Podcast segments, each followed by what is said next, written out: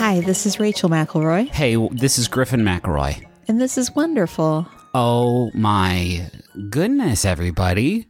Oh my freaking gosh. Hello. Hello. Did you see how many donors we did?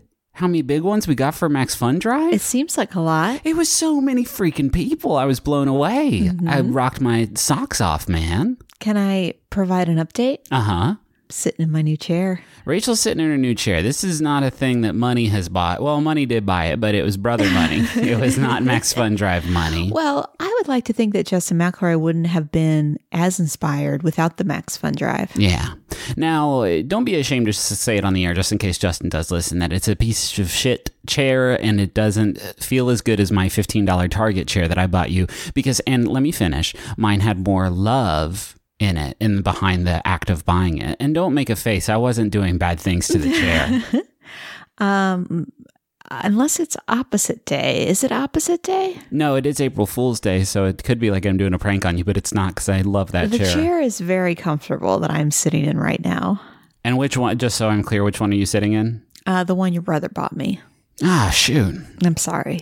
But the one I got you is still very, very good, though, right? Maybe you'll switch them in and out as like you're going to see what your tush feels like and then swap them as needed. I mean, maybe I'll get a hankering. Who knows? Yeah. Well, yeah. Just think about, I guess, the love that went into it. And mm-hmm. my small wonder is just keeping old friends, I guess.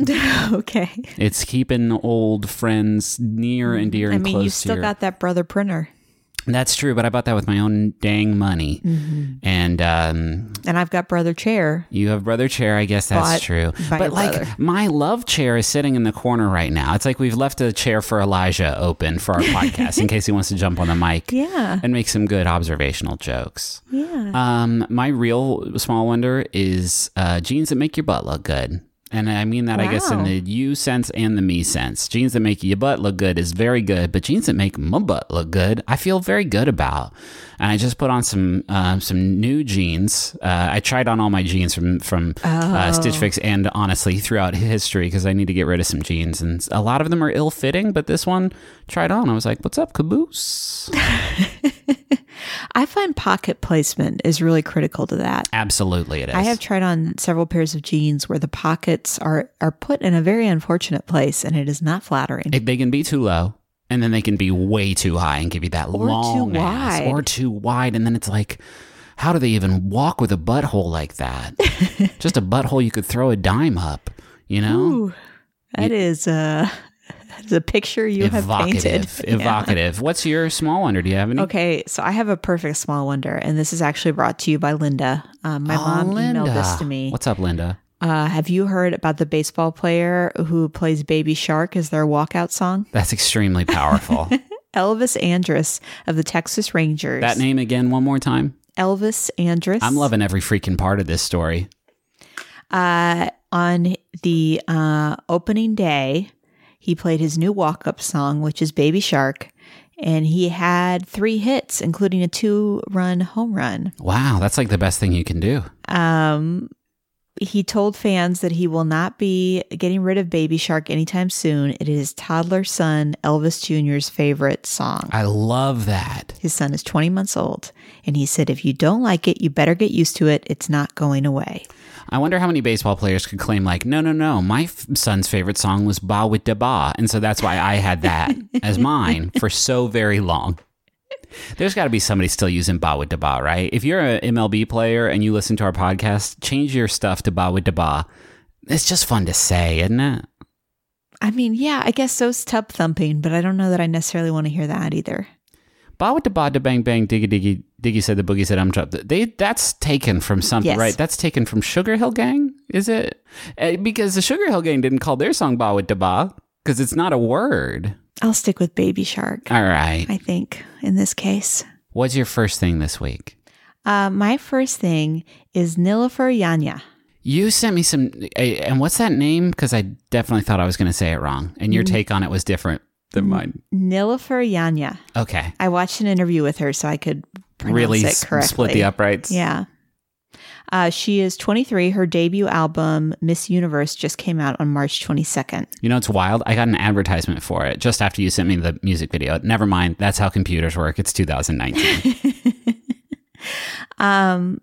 So I was really excited when I heard her music because it reminded me a lot of The Strokes. And hey, turns out she grew up big fan of The Strokes.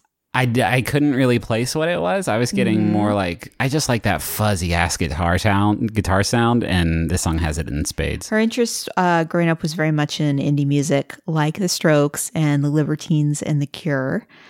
She grew up in West London and was going to pursue a degree. She was rejected, though, twice from this popular music program in London.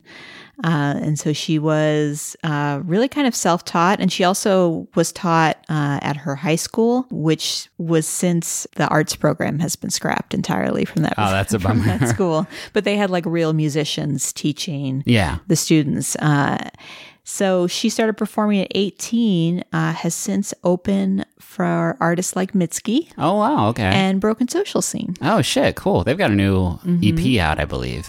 Just to kind of give you a sense of why I thought she reminded me of The Strokes, I wanted you to play a little bit from In Your Head. When it hushes, you touch, but you can't know the pain, 'cause it's telling you things that make you sound insane, like they're calling you up, but it's not on the phone.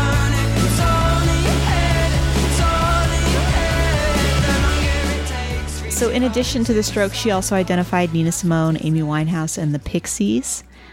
She's got kind of a lo-fi sound that kind of goes between like indie rock and R&B and soul music. She's also got that like low voice, that like smoky voice. Yeah. And then there's even like kind of jazz elements in it too. But it's funny. Yeah. Nina Simone is like a funny comparison, but I completely... How have we not talked about Nina Simone on this? How have we not brought Nina at all? Yeah. I don't know. I was really excited. It was what I've started doing to kind of find new artists is I'll just go on YouTube and find like the new music from the past month. And that's how I found her. She was actually at South by Southwest in 2018. Oh, wow. But we missed her, obviously. Yeah. Her music is really cool and exciting. I'm really excited that she's got an album out, and she's so young. She's like 23. Like who knows where this woman's going to go? These young indie rock ladies are scratching all these like indie rock music itches that like I did not know I had until I kind of thought this music, like this sound was over. You know, I had this like fear that this like kind of real indie rock sound was kind of gone. That real shit. Yeah. That uncut. That not that corporate shit. That real shit. Yeah. Like back in the day, like we used to listen to. Right. Right? Sonic Youth is a band I've not heard that much of, but I've established my bona fides, I feel like. And so now just by saying those two words together. Hey, everybody, Fugazi. Heard of them? I've not listened to very much, but just by saying that. Can I tell you about my first thing? Yes. Snake. And that's not me... in a cute way saying that I'm going to talk about snakes, although I'm sure there's a lot of snakes. That's what I thought you were doing. You do that all the time. No, I know there's probably snake people out there who listen to this show, and I'm proud to say I'm not afraid of snakes. Are you talking about the game snake? I'm talking about the game snake that you play on your phone.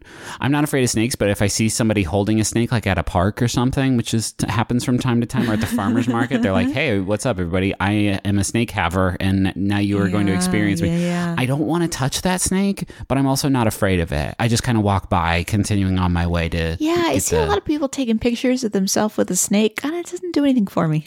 No, and the reason is because there's snakes everywhere. When you go outside, you are never more than like 5 feet away from a snake. It's just that they hide their shit really well. Uh-huh. So...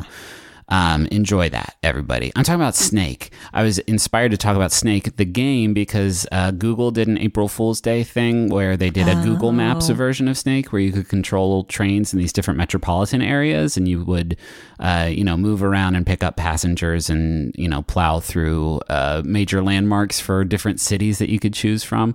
And I was like, oh, yeah, I'll dip in and see what this is all about. And then I ended up having like a wild, like, 7-minute long match where I was just like crushing it. And I was like, oh yeah, that's right. Snake is extremely good. Yeah. I remember when I was in college when everybody started getting cell phones. Right. And I remember that was the game. That was it.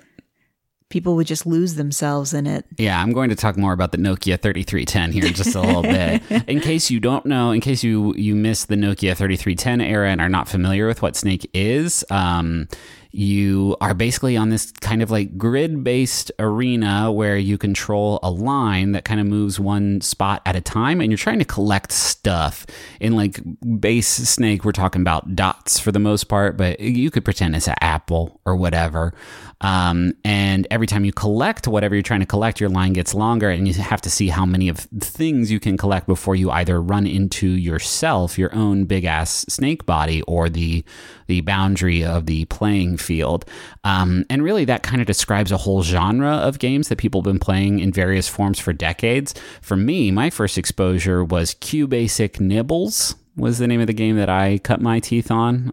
Rachel made a face when I said QBasic Nibbles. Those words together all make sense individually. I don't know what it is, though. There was a programming language called BASIC that you could goof around with in a piece of software called QBasic, which came with, I think, every Windows computer, like old Windows computer. Oh, okay. So it was like a free thing that we had on our computer, and somebody told me, like, hey, there's free games on your computer you don't know about, and Snake was one of them. There was another one where you controlled, it was a two-player game, and there were two gorillas on a city skyline, and you had to type in angle and like velocity, and then you'd throw a banana, and you had to try and hit your opponent, and so you had to like dial in the numbers until you could hit the other gorilla. It was a fucking great game. It sounds like Battleship a little bit. Kind of, except you could like math it out because you can actually see where the banana, like the follow the arc of the banana. So you were like doing math a little bit. Yeah, I mean, I actually started learning BASIC because of that, and I made my own Final Fantasy Choose Your Own Adventure game that took me like a year to make, and I have sadly lost to the annals of time.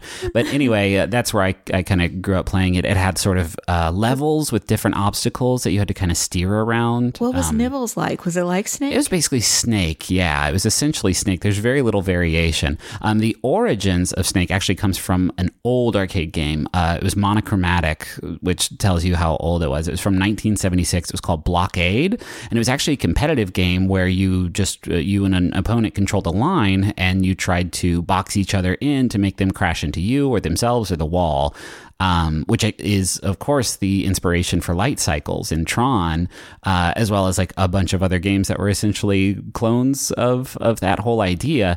The first single player variant of that game where you collected dots and got longer, which is what Snake is, was an arcade game called Nibbler. And there were a bunch of different mazes that you could explore to collect these dots while still, you know, avoiding shit. And Nibbler, weirdly enough, has a special place in history because it was the first arcade game to have a 9-digit scoring system, which meant that you could get over 1 billion points, which, you know, back in the day, like people going to arcades were just like on that score chase. The first, I learned this from Wikipedia, the first person to score 1 billion points on Nibbler, the first was named ASS. Was named Ass. His name was Aaron Salvador Sterling. His name is Tim McVeigh, and he did it at Twin Galaxies, which is actually like a huge, like, the documentary, The King of Kong. Yeah. They like track, you know, game high scores and shit like that. It's in Iowa. Tim McVeigh scored 1,042,270 points playing Nibbler, and it just took him 44 hours of playing the game straight. And he said, like, I could have gone higher, but I was I was so very, very tired. That's wild. But even like the version of Snake that we can play at home, you can technically win it, by which I mean you can fill the whole screen with Snake, and it requires like so much coordination and precision, because you have to like plan out what your pattern is going to be exactly, and if you mess it up even a little bit, like once, odds are you're gonna lose. Like, watch a YouTube video of people playing a perfect Snake game. It is like really wild to see. I just find it a very meditative game to play until you become long enough, and then it's a kind of a stressful nightmare. But I do hold it in a special place in my heart because in high school all my friends started getting 30, and by friends, I mean people who were cooler than me that let me sit with them at lunch, started getting Nokia 3310s, which did have Snake on it. And all of a sudden, I was never very athletic. I didn't have very many sort of credits to my name, but they were all oh, I got 17 on Snake. And I was like, oh, can I see it? And they would hand me their phone, and I would bust out that QBasic Nibbles knowledge and just became... and that's how you got the nickname Nibbles. That's how I got the name Nibbles. Nibbles and Shades. You know me. You know this. I would watch that show. Nibbles and Shades. Two hard-nosed... not detectives. Well, one of them is hard-nosed. Well, listen, if we're going to get this show on the air, it's got to be either cops, it's got to be firefighters, or it's got to be medical ones. So take your pick. Maybe they are cop firefighters. Oh, I like that. You're under arrest. House fire. It's kind of like a little Paw Patrol mashup. Yeah. And then one of the other cop fighters, and that's not going to be the name of them, but they get caught in the house and they get burned and they come outside and they're like, don't worry, I'm also a doctor. And then they start kissing. ABC just got so fucking horny for that idea. I like it. I didn't establish who was Nibbles and who was Shades, but we'll punch it up later. Hey, can I steal you away? Yes.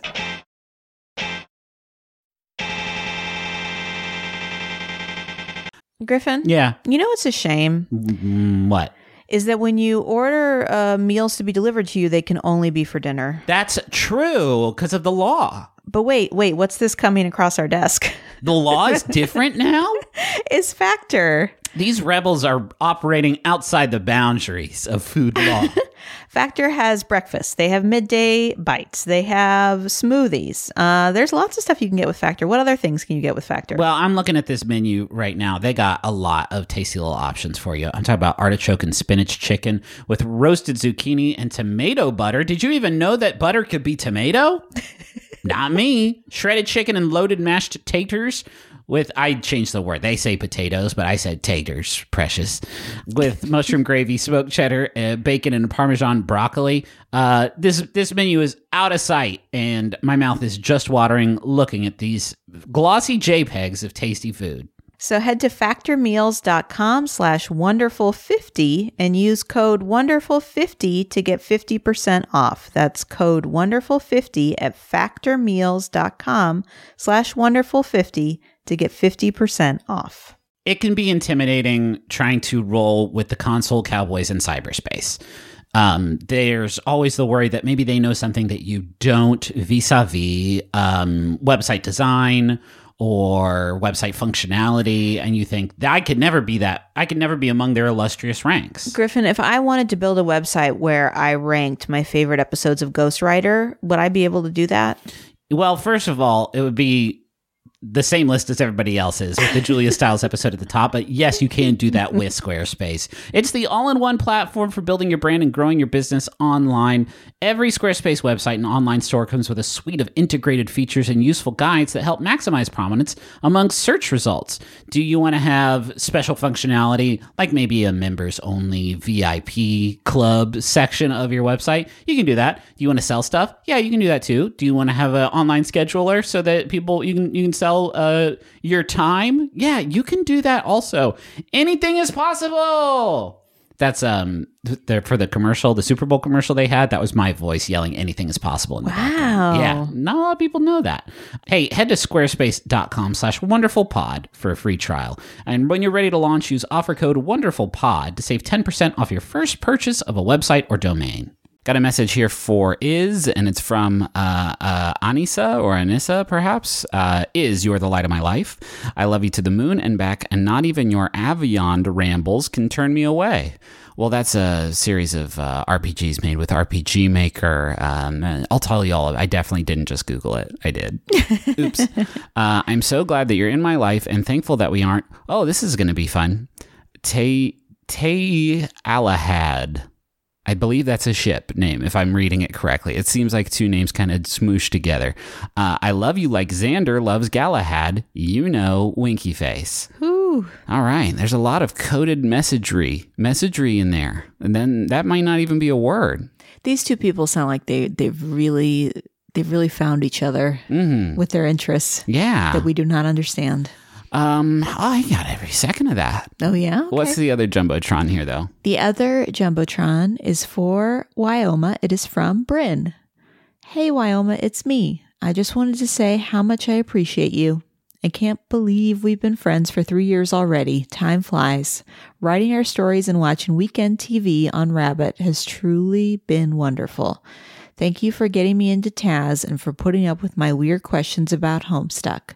I love you. And now, as a special treat, Rachel's going to recap the entirety of Homestuck and everything that happened. And while she does that, I am going to also jump down the well. So Homestuck is a program. Whoa, there is a game, is a book, is a movie, is a... I'm so glad I'm in the well for this. Hey everybody, this is Jake Heath Van Stratton, host of Go Fact Yourself, a live game show here on the Maximum Fun Network. Make sure to listen to our next episode of Go Fact Yourself with guest Kurt Brownowler. I did a show in Flagstaff, Arizona, where the venue just didn't list that the show existed. Amazing. And it is the smallest crowd that I've ever done a full hour of stand-up for. It was 3 people. Oh, wow. My God. And Sarah Schaefer. Yes, I love crafting. It's my hobby. I have a craft nook in my home. You do? I do. It has all my supplies displayed in an adorable manner. Wow. Yes. Yes, applause. Applause for a nook. That's Go Fact Yourself here at MaximumFun.org or wherever you get podcasts.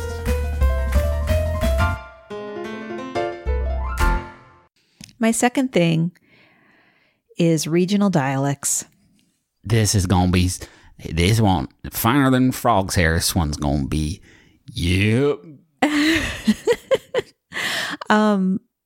Listeners of our show will know that I appreciate a lot of Griffin's colloquialisms, but it's not just Griffins. There are others. There are more like me in the world. I thought I was the only one. So I found my way to a New York Times article that they posted. So there were 2 linguists, Bert Vox and Scott Golder, who surveyed more than 30,000 people from all 50 states in the early 2000s to compile some of the regional divisions in American English. And so they turned that into a quiz available on the New York Times. It was published in 2014. And then a graphic artist illustrated a map of the United States and kind of colored it to match, the different regional expressions. Soda versus pop, and soda is blue and pop is red, and it shows you where everybody lives. So this was published, it's kind of like a heat map. Yeah. This was published in his 2016 book called Speak American. So it breaks down some of the things like whether you say soda pop or Coke. Whether you say crawfish or crayfish or crawdad. Can we check on both of those? Soda, right? You're not a... Yeah, soda. Okay, St. Louis, actually, if you look at the map, St. Louis is very distinctly soda. Wow. And then the rest of Missouri is pop. Oh, God, little bastions of sanity. And what do you call the little tiny lobster guys? I think crawfish. Yeah, I'm a crawdad boy. Really? Crawdads. Huh. Always call them crawdads. So if you were going to a boil of these, you would say... I would say crawfish boiled to fit in with normies, sheeple, but I would call them crawdads if I was among my own folk. This is a fun one. Can I move on to the next one here? So what do you call the little gray insect that rolls up into a ball when you touch it? A roly-poly? Yes. But some people call it pill bug and some people call it potato bug. I think I used to call it roly-polies, and I think since I put away my childish things, I think I go with pill bug more these days. But do you still call them roly-polies? Yeah. I don't know which one I do. I got that one on the quiz, and I was like, shit, I do a few of these. Anyway, I took this quiz, and it matched me exactly to St. Louis, which was kind of incredible. It was St. Louis, Overland Park, Kansas, or Irving, Texas. I got Irving, Texas as well. Oh, you and did? It did not get me. It got Irving, Texas, Oklahoma City, and I believe like Santa Clara, California or something. No, but interesting. Because my shit's weird because I do have a lot of like regional dialect. I have a lot of regional colloquialisms, although that's its own thing, obviously. Yeah. But like I think a lot of people, I think West Virginia says Coke more than the Average Bear. And also I say it asked how you say the word A-U-N-T, and I say aunt, which I do not believe is an Appalachian way of. So I have a weird. Do you know if your brothers say aunt? I don't know. Huh. I'm not sure. I saw some shit on this quiz that I was like, oh, nobody says that. But I'm assuming there is people who say that. I was excited to see. So the part of the reason this came up is that when I recorded my sister-in-law and me, I talked about crayons, and I say crayons. Crayons? Crayons. C-R-A-N. Is crayons. It? You're kind of doing one syllable almost. Uh-huh. That's a thing. That's like a thing on this quiz. They say like other people do that too. Okay. That was one that I just like. And then there's people that say crayon and people that say crayon. Like yawn. Crayon. Pass me that crayon. Yeah. I say crayon. Yeah, that's wild. Some people in Texas say crown. That's the worst one yet.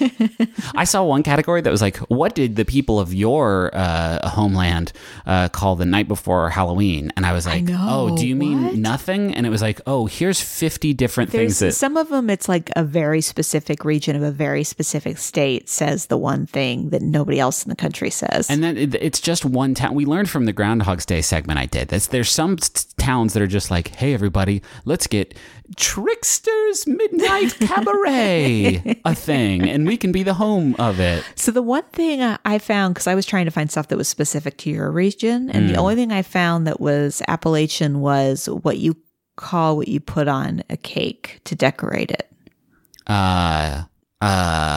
Icing?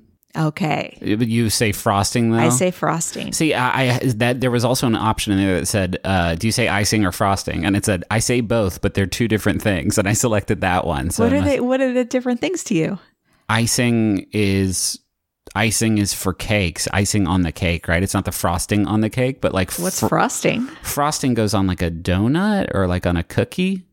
Has frosting on it or like a... Okay. Like a right? I think that wait, do you not say the word frosting at all? No, I say the word frosting. Okay. And I say the word icing, but I use them interchangeably. They don't mean different things. Oh, they mean different things to me. Ah, interesting. Icing is like a glaze. It's more liquidy, and frosting has like some substance to it. Do you think that's real though? Or do you think you're making this up? No, I think I'm making it up. Okay. You're so confident. So here's what I wanted to talk about specifically to St. Louis. So I have a regionalism that I don't think you'll be familiar with. So I'm really turning the tables on you right now. All right. So in St. Louis, the term Hoosier is a bad thing. Right. Well, is that a sports rivalry? No. Oh. No. So what we would call, somebody that is like viewed as like country or backwards or like, like low class is called Hoosier. Oh, okay. I was reading this article. This linguistic anthropologist, Paula Kavanaugh Carter, says that the history seems to say that there was a manufacturing plant that moved to St. Louis from Indiana. The people who were native had some resentment to the people who had moved in and the differences in the culture they looked down on. So they began to say anyone that was not doing something proper was called a Hoosier. Wow. But I grew up thinking that was like a thing, and it wasn't until I left St. Louis that I realized this is not something that is used anywhere else. Yeah, that's wild. Yeah, so that's the only thing I have to compare to your like just multitudes of Appalachian expressions. Let's be clear. A lot of my stuff also probably came from my dad, who was just making stuff up as he went along. That's very possible. But some of them are like, the very first question is like, how do you refer to a collective group of people informally? And I clicked the y'all button so fucking fast and hard that I punched a hole through my computer keyboard. They made the country look like it was totally divided between y'all and you guys. Yeah, some of the options were like, use guys, and it's like, come on, I'm almost certain, right? I also saw Catty Corner versus Kitty Corner, and then I couldn't think of what I said. When you say both back to back like that, I'm like, wait, which one do I do? I think I do Catty Corner, but I never say that. Isn't there one for what you call the rotating piece of furniture that you can put food on or put in a cupboard to spin it around and get the things? I mean, Lazy Susan. Yeah, I've heard What's the other one? I thought there was another one that wasn't so derogatory, but maybe not. Oh, yeah, we've talked about because I brought Lazy Susan. I think you did. Susan. Yeah, man, we've been doing this show a while. Yeah, huh? We have. The other one is how you say caramel. Caramel. See, I say caramel. Caramel. Kind of like crayon. How is it that I am the one who says it like more sort of extravagantly? More. You're just very pompous, I guess. I guess, but I shouldn't be. Where? How did I get so above my frickin' raising? I do say pen. You know how sometimes people say pin.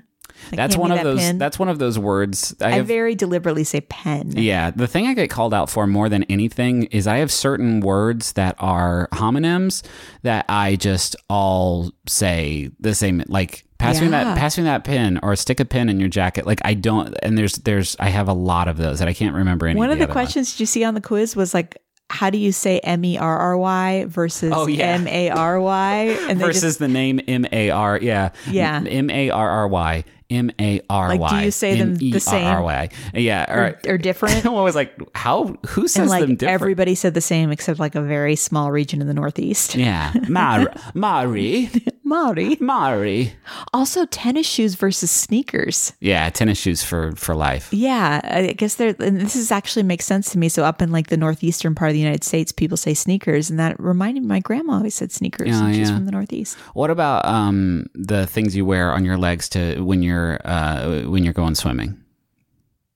Like traditionally, they're like short pants for men. Short pants that you wear when you're about to go swimming are called. Oh, like trunks? Yeah, trunks. That's got to be one, right? Why are they called trunks? What's the deal? We need your brother's soundboard now. Yeah, no, we freaking don't. What's your second thing? My second thing is drifting, doing the cool car stunt drifting. I promise you, I did not know this was a thing until I met you. Drifting? Yes. That makes me very excited because if I can be an evangelist for this one thing. A lot of times when we would play Mario Kart, you would mention it and I didn't know what it meant. So Mario Kart is my main sort of connection to drifting because you drift in Mario Kart, you can get those blue sparks, those red sparks, and they give you a little boost of speed. And y'all, like your friend group in Austin that I kind of invaded when I moved here was playing Mario Kart, and more specifically Cario-Mart on the reg, but none of y'all knew about that drift. None of y'all knew about those blue sparks. So I showed up and was like, I'll try playing this. It was your digital snake. That was my snake experience, and I won my way into y'all's hearts. I was driving over to a friend's house on Saturday, and I was on Mopac, which is one of our beautiful highways, and I got off of that exit at 35th. It does like a whole full circle loop around to like get to the higher road, and it just started raining, and I fully hydroplaned, I was going like 25 miles an hour. I was not very fast because I'm a good boy and I slow down on the off ramps, but I fully hydroplaned. But I know my shit. I kept it on lock. I didn't lose control, but I did end up doing almost half of that loop just completely sideways, and it was very scary. Oh my god, it was very scary, but it also is the coolest I've ever felt while driving a car. Because I was just Tokyo drifting the shit out of it. What were you listening to when that happened? Do you remember? I believe I was listening to a gaming podcast, which probably reduces how cool it was. Yeah. But it was the longest drift I ever did. It made me think about how cool drifting is. I should say right now that drifting as a filmed stunt or as a drifting-based competition is very cool, but do not do this at home, obviously. I don't think I need to say that. Yeah, no, it's super scary. I have a friend who was a big car guy growing up. And probably still is. And Jay Leno? Was it Jay Leno? It was Jay. And he would, and that's either Jay or Jerry. But anyway, this friend of mine would drive me home from school for 2 years. And he liked cars very much. And once he did a cool drift to show me how his new tires worked. And I was like, this is very cool, but also I need to get out of the car right now. This is for professionals only. Drifting was tough for me to define in this segment other than turning a car cool. So I got to Wikipedia and found a more sort of specific definition. It clarifies it as a, quote, driving technique where the driver intentionally oversteers with a loss of traction in the rear wheels of all tires. tires while maintaining control and driving the car through the entirety of a corner. And when I put it that clinically, you start to lose what makes drifting so neat. Yeah. Basically, there's two ways you can do it. There's lots of ways you can do it, but the two most common ways are you're driving real fast and you're about to hit a turn, and right at the apex of your turn, you slam on the brakes and you sort of change the momentum of your car so that you're, you know, doing a brake slide, you're going sideways. The other way to do it is it's called clutch kicking, where you hit the clutch after entering a turn and you just send a ton of torque to the rear wheels and they lose traction and causes them to lose grip. Gosh, this sounds terrifying to me. Basically, car goes sideways. Yeah. And like I said, I know about it from Mario Kart and any number of other racing games that I got into. I didn't play that much racing. It's not like my favorite genre, but the games that I did really attach to, like there's a series called Burnout that had the tightest drifting ever, and it felt so good. Like there are racing games that are like these realistic sort of like fine-tune your car simulators, and then there's like wild arcade games where you just steer for you drift for like a half mile, and it looks and feels super cool. That's like my main attachment to it. But obviously there's movies, there's Fast and the Furious, and more specifically Fast and the Furious 3 Tokyo Drift. Have you caught that one? I don't think you've caught that one. If we haven't watched together, I haven't. You weren't watching these before us? No. I told you, drifting, just car stunts in general, not in my wheelhouse. Wheelhouse. The plot of that movie, I'll break it down, is that Japan loves drifting. And that's kind of true because it's where the technique was basically invented. Oh, okay.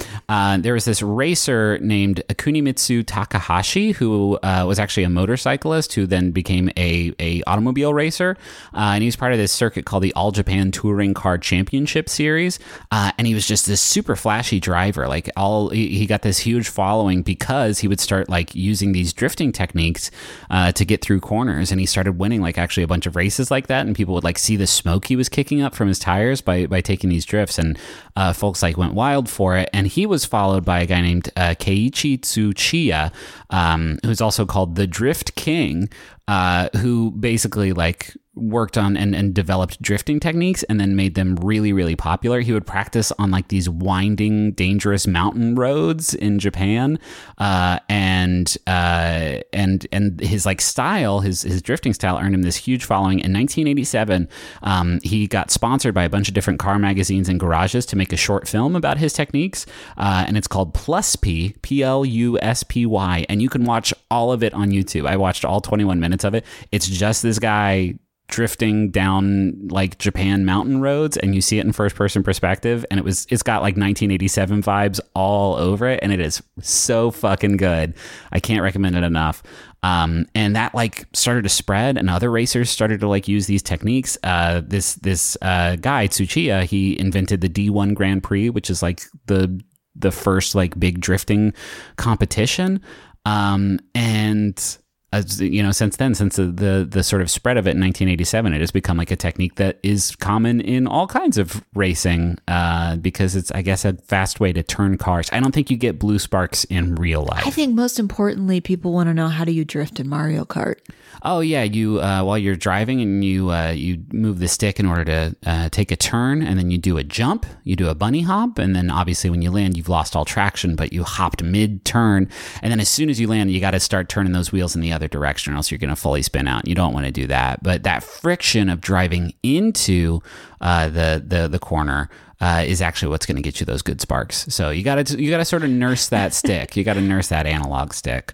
Obviously, that's a Japanese game. A big thing that came out of Japan that actually made it an international thing, there was an anime series called Initial D. And I had actually seen a little bit of it before. I've never like watched the show, but people reference it all the time. And it's just an anime about a high school student learning to drift on the mountain roads of Japan. And it became actually really popular amongst like car enthusiasts in the States who weren't necessarily anime enthusiasts because it was basically like, it was super stylish, and it had all of these like Japanese performance cars. It was just like car porn kind of like, but for cartoons and... Now that was Home Improvement. Yeah, the show wasn't called Car Improvement, but he liked cars. Did he like Cars? I remember him liking Cars. I guess he did like Cars, but he would do things to... he didn't like Cars. He liked himself, and he liked his wild experimentations that got him so much attention. Uh-huh. I am not... I've totally thrown you off, haven't I? You're really, really taking my legs out from under me. I'm not a big car guy. Rachel can attest to that. True. I do enjoy driving and seeing cool, like, drifting videos or stunts or whatever. Like, it does it for me. I sent you a link to Gymkhana, which is a series of, like, just super hot stunt videos. I watched a couple minutes of that. And it's quite a loud video, but it's basically just this very talented driver in a stock car doing the most buck wild drifting stunts, like drifting around a corner over a train track, like a foot away from an oncoming train, and like driving full speed towards a person on a Segway, and then like drifting donuts around them and drifting right up against like the banks of a river, like all of these wild stunts. And they're very, very scary, but the person is so talented that you get over the fear of it very quickly and are just like, how is this person this good at driving cars? I wonder how you legally get good at stuff like that. I mean, it's got to be like you have a lot, right? You have a lot that you can do all these tricks on. Yeah. Or, I mean, that's how NASCAR does it, is that you drive on the NASCAR track. I don't think you're allowed to do it on just the street. And I think that's the plot of Cars. Unless there's like a special driver's license you can get for stunts. Oh. Like a class S for stunts. Oh, no. I've got a Chase Sapphire driver's license, so I can actually go 150. There was a book I read in middle school, and it was a book about how to remain sort of pure, biblically. And there's a whole chapter about, I'm getting somewhere.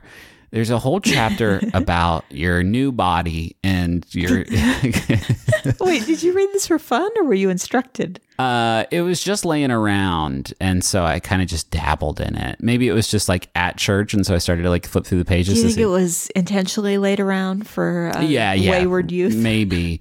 But there was an analogy in there, and it was about your new body and your feelings and urges and what you can do with those urges. And it's like, those urges can lead to beautiful things, but using them now is like driving a NASCAR stock car through the McDonald's drive-thru. It's not an appropriate place to do it. I remember reading that thinking like, did you just call my wiener a race car? Wait, and is it the person you're driving it through, McDonald's? But I think it's saying like, yeah, your wiener can do some cool stuff right now, but using it now. Don't put it in a McDonald's. Don't fuck a McDonald's, I guess. I don't know that McDonald's would license that. Yeah, I don't. Maybe it said a popular fast food hamburger. Were you reading this at a McDonald's? Maybe that's what it was. I was reading Grimace's sort of abstinence paraphernalia. Oh my gosh! Hey, I got some submissions from our friends at home. Can I tell you? You know, Grimace is nasty. Grimace is probably the nasty. Who's the nastiest one, and who's the like? I mean, people would think it's the Hamburglar, but I think it's Grimace. I think the Grimace is down to clown. I don't want Ronald to be that. No, I think it's... Oh, Mayor McCheese probably has a scandal or two hiding behind those buns. So anyway, Kyle sent this in. Kyle says, something I find wonderful is going to bed without setting an alarm. Knowing I don't have to do anything early and can sleep as long as I want is an amazing feeling. Remember those days? Is it Kyle? Is it nice, Kyle? I will say on the weekend, I like not setting an alarm, even though we have a human alarm. I went to Houston with some friends and had a bit of a wild night, and then went to bed at like 1 without setting an alarm. And I was like, let's just see what happens. And I woke up at 9:30 or it was like 9:45. I mean, I felt extremely bad, if it makes you feel better. And also I was almost late because we were supposed to like leave the hotel at 10. I didn't know my body was still capable of doing that, but you still in there. Do enough dumb stuff to it. It'll get you there. Nia says cotton candy grapes that taste like fairy floss and not like grapes, because magic and farm science have both decided to bless us with these sweet and tasty bite-sized babies. I've had some of these, and honestly, to me, they just taste like grapes. That is Absolutely, you did not have you. That is absolutely wild. To be fair, I've only had cotton candy like once or twice in my entire life. What? That's true. It doesn't appeal to me. I don't like sugar that much. You know, like nerds and stuff. You know how you love nerds? I don't. And so the cotton candy, I just thought, I'm probably not going to like that. And so I've only had it like once or twice. So when I had the cotton candy grapes, I was like, these just taste like really sweet grapes. Because, okay. I'll give it to you. I think they taste exactly like cotton candy. I know. I've heard that. I think they taste completely like cotton candy. And you can't just say cotton candy is just sugar because they don't make a jelly bean flavor called sugar. It's got its own thing going on. It's got its own stuff going on there.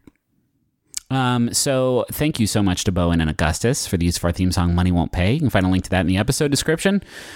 Thanks to, y'all for helping us. Thank you again to everybody who donated or encouraged others to donate during the Max Fund Drive. I have not forgotten my promise to do a live wonderful on our McElroy Family YouTube channel. I will do that before the month is out. Yes. So stay tuned and enjoy that. This one's going to go way smoother than the one that got goofed up on Facebook. The Facebook one, yeah. Let's think. Thank you to Maximum Fun for having us on the network. You can go to MaximumFun.org. Check out all the great stuff there. They got shows like Mission to Zix and Friendly Fire and JV Club with Janet Varney and a lot more all at MaximumFun.org. And you can check out our stuff at McElroy.family, including new April merch, including... Oh my gosh, you guys, this was such a treat because I did not know it was coming, but as of this month, you can buy a Rachel's Poetry Corner pin. It is very cute. It's like a purple book and it looks real good and it says Rachel's Poetry Corner. Oh my gosh, you guys, I'm on a pin. Rachel's on a pin and I think we both got the fire in our bellies now to get more merch going. So a shirt would be nice, I think. Yes. Maybe a baseball shirt. God, I love a baseball shirt. We do love baseball shirts. Yeah, I'm wearing one right now. Yeah. So, and that's going to probably do it for us to be ending. Bye.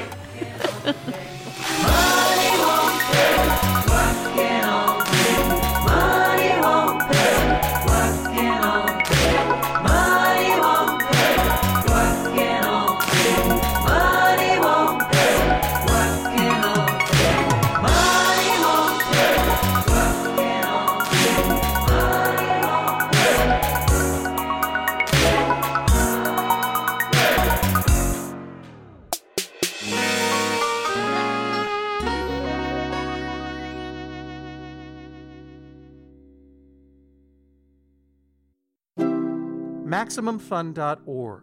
Comedy and culture. Artist owned. Listener supported. All right. Song is about some books. 1, 2, 1, 2, 3, 4. Hi, everybody. My name is Justin McElroy. And I'm Sydney McElroy. And together we're the hosts of Sawbones, a marital tour of misguided medicine. What does that mean for you, the podcast consumer? Well, it means that you're going to get a lot of stories about how we used to do weird stuff to people in order to try to fix them.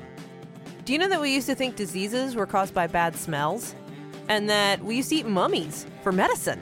That's super funny. I kind of like it.